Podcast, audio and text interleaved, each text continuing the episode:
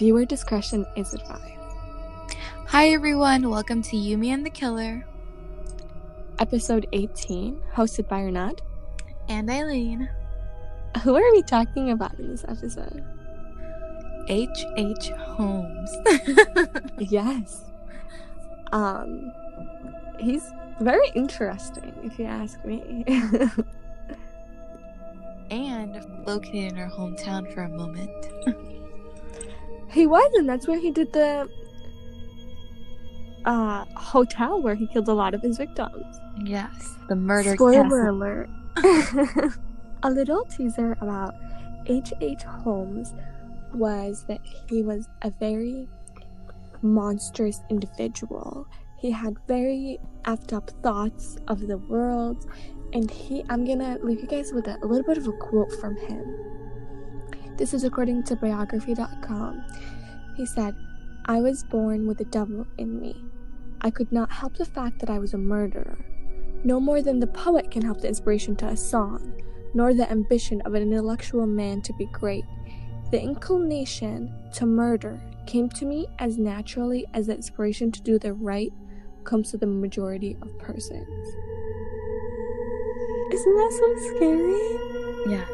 I, when I saw that quote, I was bewildered by his insight. But I call it, I think he is a really good example of a sociopath.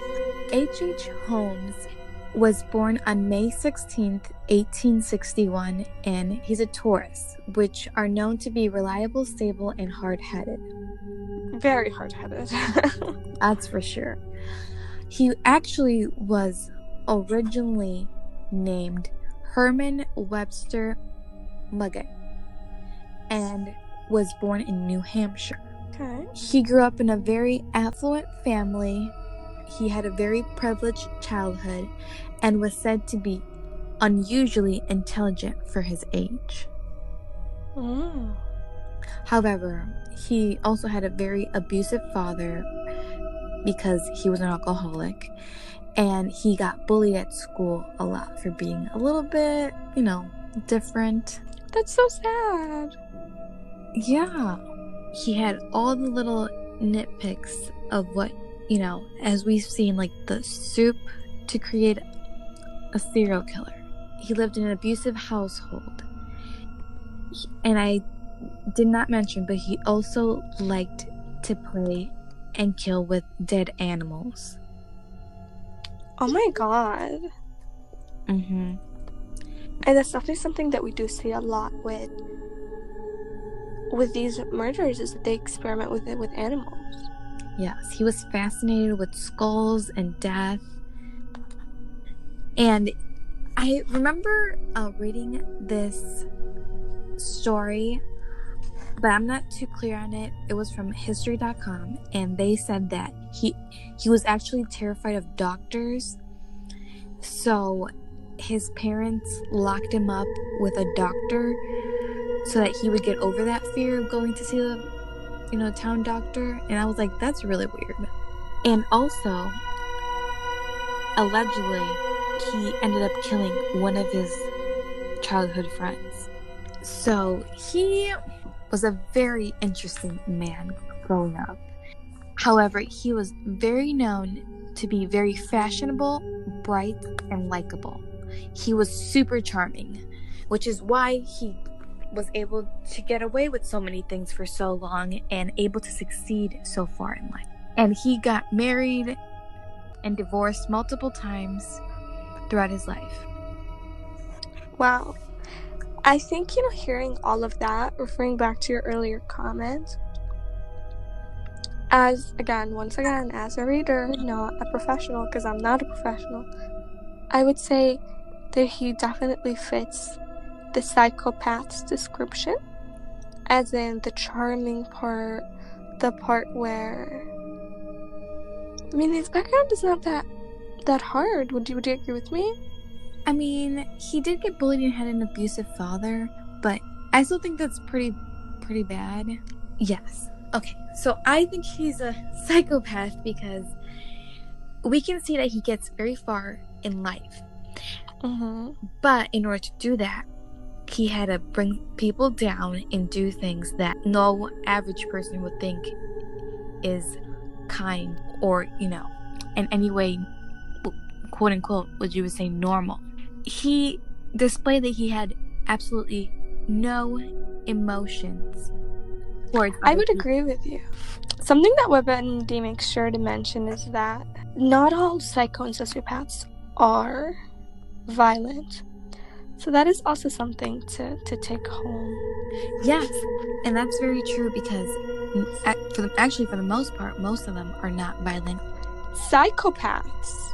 You know how we, we always hear the statistic that psychopaths are C, like CEOs, right? Yes. That is psychopaths, not sociopaths. And this is very an, an important message to take home. Um, there is a really, really big difference between the two. Psychopaths are generally, again, something that I mentioned, they are born that way. It's a genetic predisposition. However, that is not to say that they did not have somewhat of a hard upbringing. They can have a hard time being brought up, they can be exposed to, to a little bit of aggression early on in their life, but they still had that genetic predisposition. And, and obviously, we can't be running tests on everybody that we're talking about. So, how do we know? Well, psychopaths do not identify with real emotional attachments with others. They form artificial and shallow relationships. And they are, all of their relationships are for them to get ahead, which is a little bit narcissistic. We do see psycho and sociopaths to be a little bit narcissistic. And they rarely feel any sense of guilt regarding any of their behaviors. So they can hurt people and not feel anything about it. They also are charming and trustworthy. Sociopaths are not charming or trustworthy. Because just, yes, psychopaths are more calculated. They know what they're doing a little bit more than a sociopath does. They have families and they are seemingly loving in loving relationships with, with a partner. They tend to be well educated and they also they get ahead in life. They they get stuff accomplished. And then when they do engage in criminal behavior, they do tend to do so with the, with minimizing the risk to themselves. So a psychopath is less likely to to have a sloppy killing. They will carefully plan their criminal activity to make sure they do not get caught. And they will plan it ahead. They will make sure that they have great alibi. They'll make sure that every like every loose end of their lie is not loose anymore. Now, if we want to get to psycho sociopaths, sociopaths are are a result of environmental factors. All of this is according to PsychCentral.com. So, when they were children or teens, they had such negative household and upbringing of physical abuse, emotional abuse, and childhood trauma that led to them to become impulsive and want to disassociate from their emotions. That led to them to see people as lesser than and to want to hurt people in one degree or another. Hurt doesn't always have to be physical. Personally, I think the definitions are not quite clear yet because we can see both a bad childhood and predisposition genes interact with each other at the same time. Yes. And Which, and then what is that? A psychosociopath? So it's kind of like unclear to me. yeah, let me get to tell, finish the description for a sociopath. While they have difficulty forming attachments, remember, these are people that are born like us. So, while they can be so traumatized, it is difficult to form an attachment. It is more possible for them to, to form an attachment and more likely for them to form to form an attachment than a psychopath. Okay? Sociopaths do not hold down a long-term job. They are not the CEOs. They are not the successful people that we see every day that got ahead in life. And when they do engage in a criminal behavior, they do so in an impulsive and unplanned manner. So while they may know, mm, I'm gonna kill someone, they don't really tie all those loose ends like a psychopath would. They have little regard for risks or consequences of their actions, and they are very emotional. They get agitated and angered very easily, which results in them having violent outbursts. All right. So Ted Bundy would be considered a psychopath even though he did almost become a lawyer. Ted Bundy is a psychopath, not a sociopath. Sorry. Yes. Ted Bundy is a psychopath because he almost became a lawyer. Well, it, it's also because I was reading this book about sociopaths, Mhm. and Psycho or socio? there were sociopaths. Okay. It's about dedicated to sociopaths and about the different kinds there are. Re- reading about four subcategories, and one included someone that's super successful, like being the CEO, or you know, a doctor or a lawyer. And then there's at the bottom of the subcategories is like someone that doesn't have a job and then holds on to somebody that's successful in order to survive. So that's why I was kind of confused. Yes. So, something to note is psychopaths and sociopaths are both under the antisocial personality disorder. And they are both like 3% of the whole population. So, But it's actually more common than other mental illnesses. Fun, fun fact. According to this book I read, it's actually 1 in 25 people can be considered a sociopath. sociopaths are more common than psychopaths. Yes. But they're under the same antisocial personality disorder, so they're kind of represent the same Yeah. percent population. According to Psych Central, they are both up to 3% of the population. So they're not that high up there. I'm not sure if yours is talking about like the US, because I have heard the one in 20, 25 um, thing. I, I It's saw in, the, that in, it's in the U.S. in the um, Shane Dawson documentary. Oh. Do you remember that? Everybody like lost it. Well, I didn't really watch that because I'm not a big fan of Jake Paul. I think the people that didn't watch it are not a big fan of Jake Paul. Because it was kind of bashing him. That's true. He was successfully able to get into medical school at the University of Michigan, where he got in a scandal. He stole cadavers from the laboratory, burned and disfigured them, and then he got caught because he tried to to take out money out of the insurance policies he got for these dead people and collect the money. Oh my god. Yeah, I'm like that's that's really messed up. Who does that? Exactly. Only someone that doesn't care about nobody but himself would do that. yeah. In 1884, he finally um, passed his medical exams and moved to Chicago. Where, hmm He sure did. And he got a job at a pharmacy. And from my personal experience, I can tell you that's a hard job. um, but there is where he changed his name into H.H. H. Holmes. However, you know, mysteriously, the drugstore owner passed away, and he was able to convince his wife to sell him the store. And then later, guess what? The widow ended up missing too. And I call it none of these people that were supposedly like moved away or you know passed away were never seen again and they were this was never verified by the cops so there's you know allegedly he killed all the people that you know moved away or you know went missing wow. yes That is insane. Yeah. I didn't know that he that he might be in charge of killing those people. What I do know is he did confess to killing around 27 people. However, some of the people that he confessed to kill later came out to be alive. So we do see that there's a level of narcissism where he wanted to receive more credit and to be more infamous than he should have been if that makes any sense. he actually ended up getting linked to only nine of the of the murders he confessed to. He was also executed by hanging. This was before too many people cared about capital punishment. what year was you born in? He was born in 1861. 1861. Yes. Oh wow. Um, so that was a while ago, and I'm sure a lot of people have heard about about the hotel, like the murder hotels, right? Have you heard about it before this? No, I have not. But I did Google it. and they tore it down.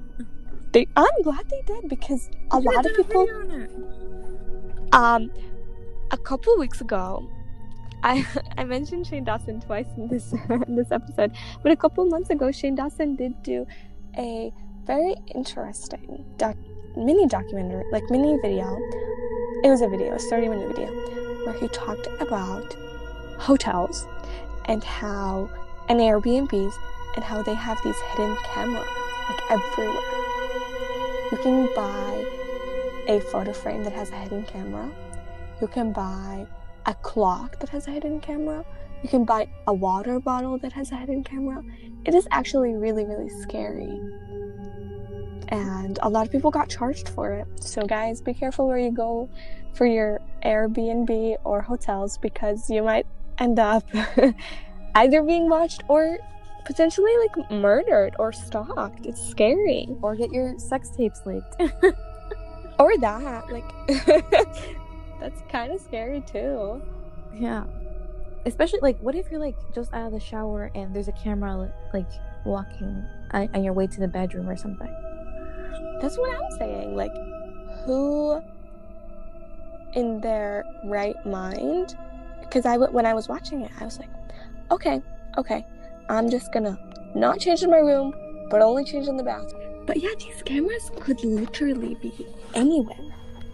I actually remember a long time ago watching this documentary on it, and I think it's called Voyeurism or something like that. And this guy owned a motel, and he had cameras hidden in it, and he had a little peephole from um, in the roof, so he could go watch his clients. That is so scary. And something that was brought up in the documentary how not only like hotels, because if you are somebody who has like a hotel or a motel, you need some sort of capital to start that. But if you have a free room in your house, you can do that as well. Yeah. Because Airbnbs allow for the homeowners to have cameras in the common areas, except for the bedrooms and the bathrooms, as long as they're disclosed. But there, again, there could be hidden cameras. Do you know that there are cameras in smoke detectors? There are. No, there could be. Oh, there like could be. cameras. Oh, Okay. I was gonna have a heart attack.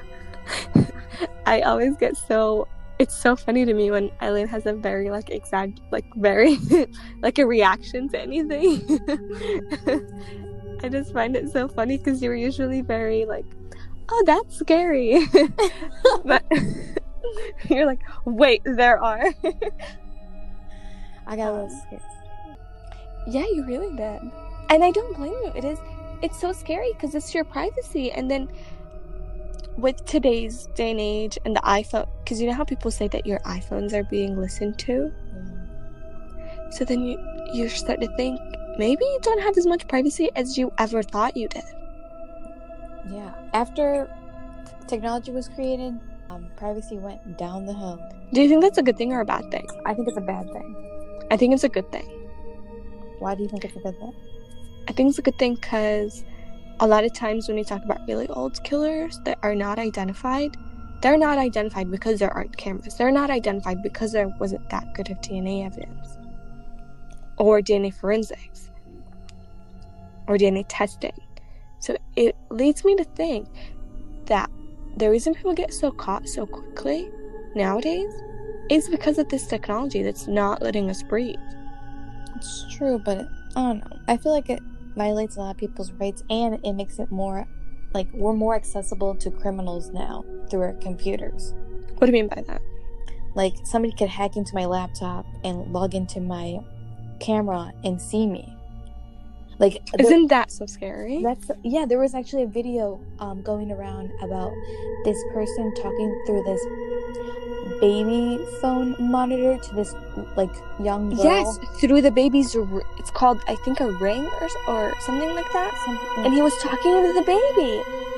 And I'm like, oh, I'm getting chills right now. Like that is freaking scary. Like I don't, we don't need that at all. No, we really don't.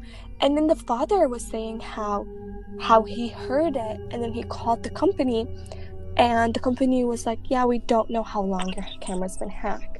Yeah. See, I don't know. I don't think I, I don't think technology is doing good for us in that sense. It's a good and a bad thing, just like everything else. Yeah, honestly, just like everything else. Back to, to H.H. Holmes, this whole entire hotel and named it. Let me find it in my notes. Named it his murder castle. It was a three story building that was in Chicago. I can give the real address on the on 63rd and Wallace Streets. And Do you know where that is exactly? I think that's downtown. Okay. Let's Google it. We can do a vlog about that. I, that's what I was saying. We could do that. And I do know that they tore it down and they put a post office there, but I wasn't clear on where it was actually located. River North. What? Oh, I know which post office now. It's like the big one. There we go. That's your answer. Should we go? Yeah, I've actually be- did. We went. Oh wait, I didn't go with you. Did I go? I went with somebody to go get their passport there. I went with To get somebody there, else. what? to get their passport. Yeah, that was not me. Yeah. no. I think we should definitely go check it out. Stay tuned, you guys, for our next vlog where we are gonna go visit the now, because it it has since been taken down, but where it is. Yeah.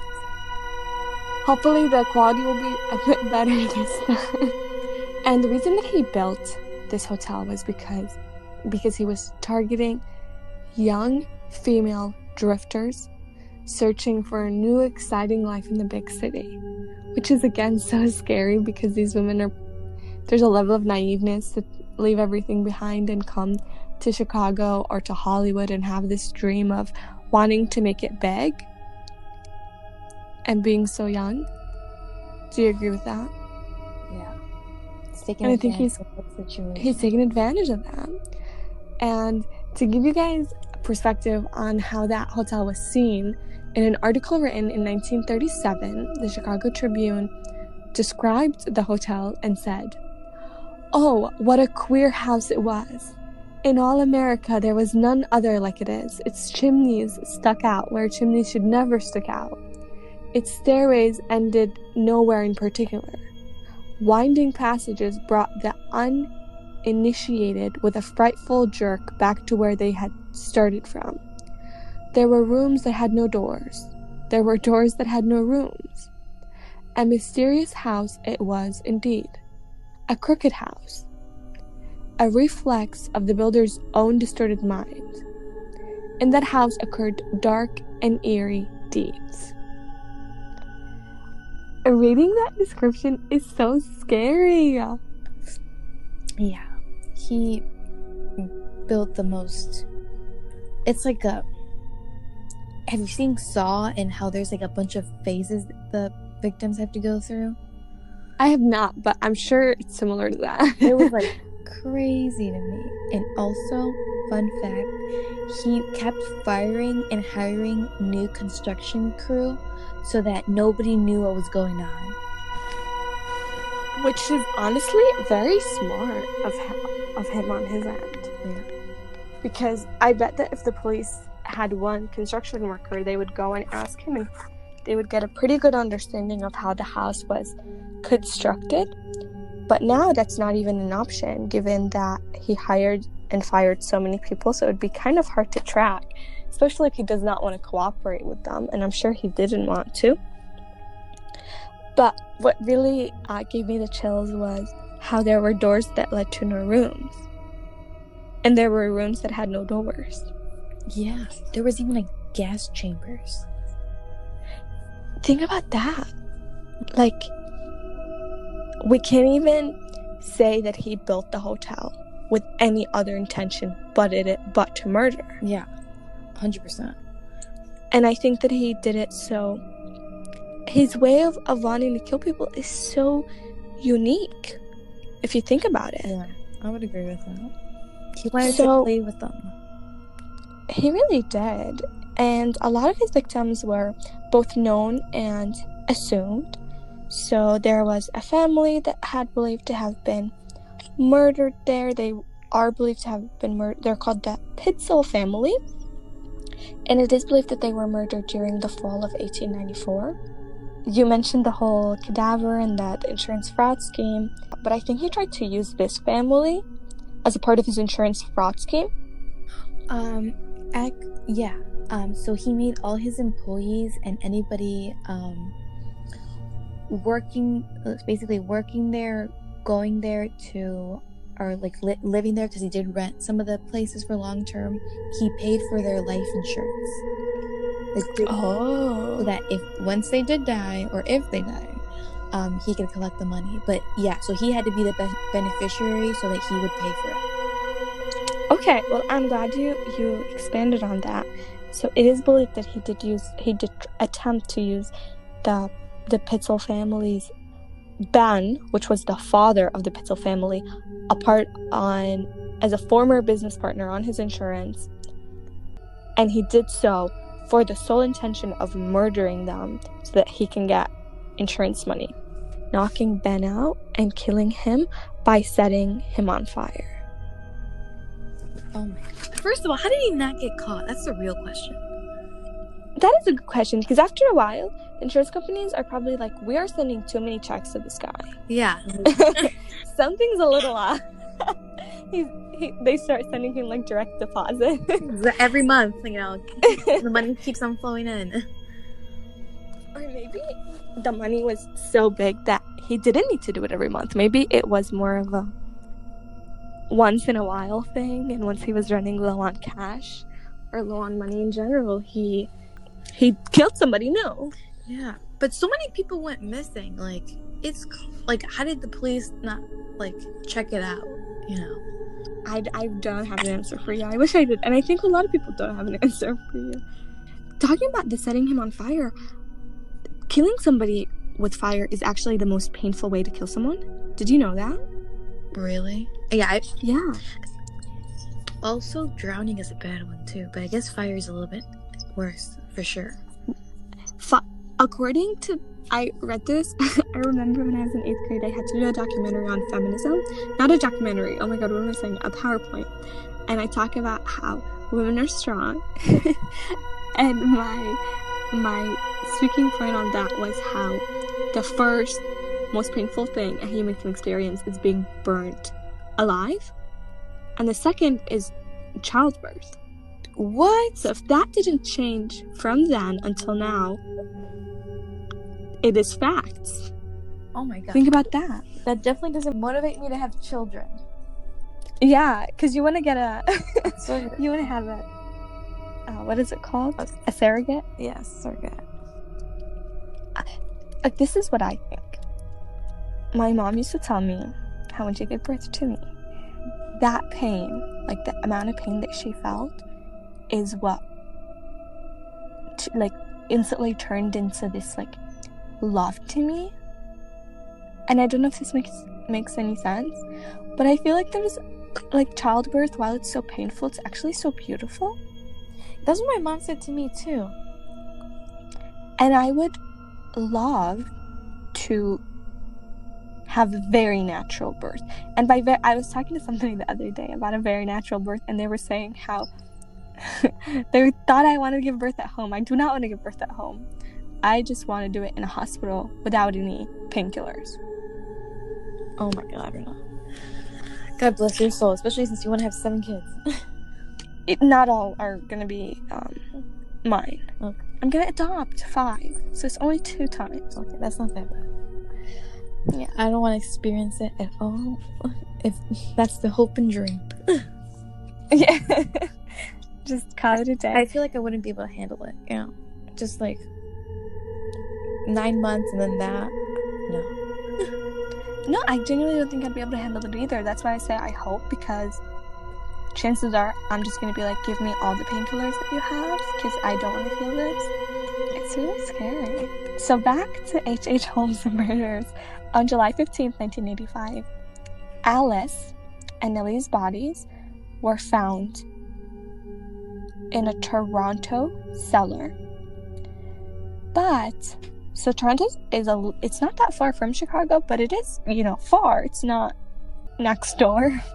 So authorities later found teeth and pieces of their bones Whoa.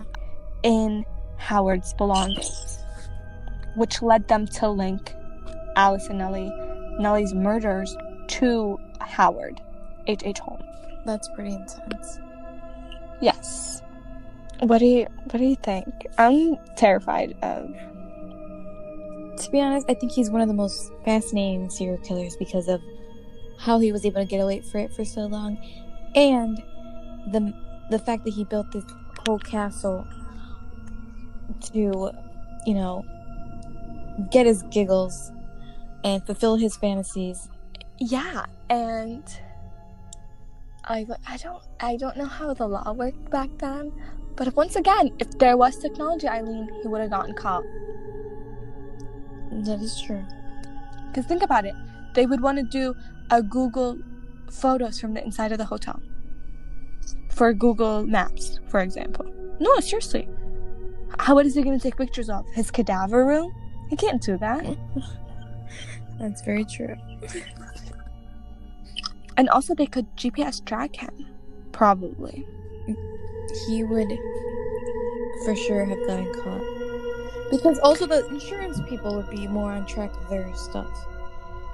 That is true because it's no longer just papers, it's on computer. And then if they receive like 10 calls from H.H. Holmes, they're going to be like, hold up, you guys. Something's up. He's getting too much money from too many people he doesn't even know that well. But then again, like, if I were to be working at an insurance company and somebody were to call a lot, my first instincts would be like, oh my god, poor them. Everybody they know is dying. Rather than, oh, they murdered someone. They're murdering all these people. I would personally be suspicious because it's actually like I think it's pretty well known that if you buy um, life insurance for someone else, it's because you're trying to collect money for their death. And it happens a lot.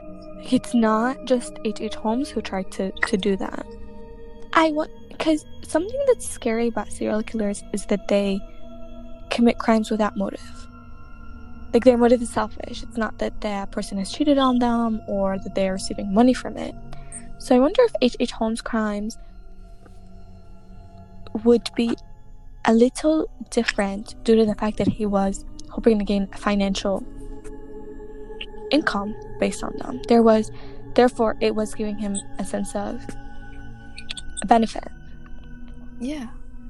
I don't think I think it was mainly for him just to get out his sick fantasies because he was pretty well set. Like he wasn't doing bad with his business, so he didn't really have to collect people's insurances for the most part. Yeah. Well, it's definitely a lot to think about. But thank you guys so much for tuning in. Stay safe.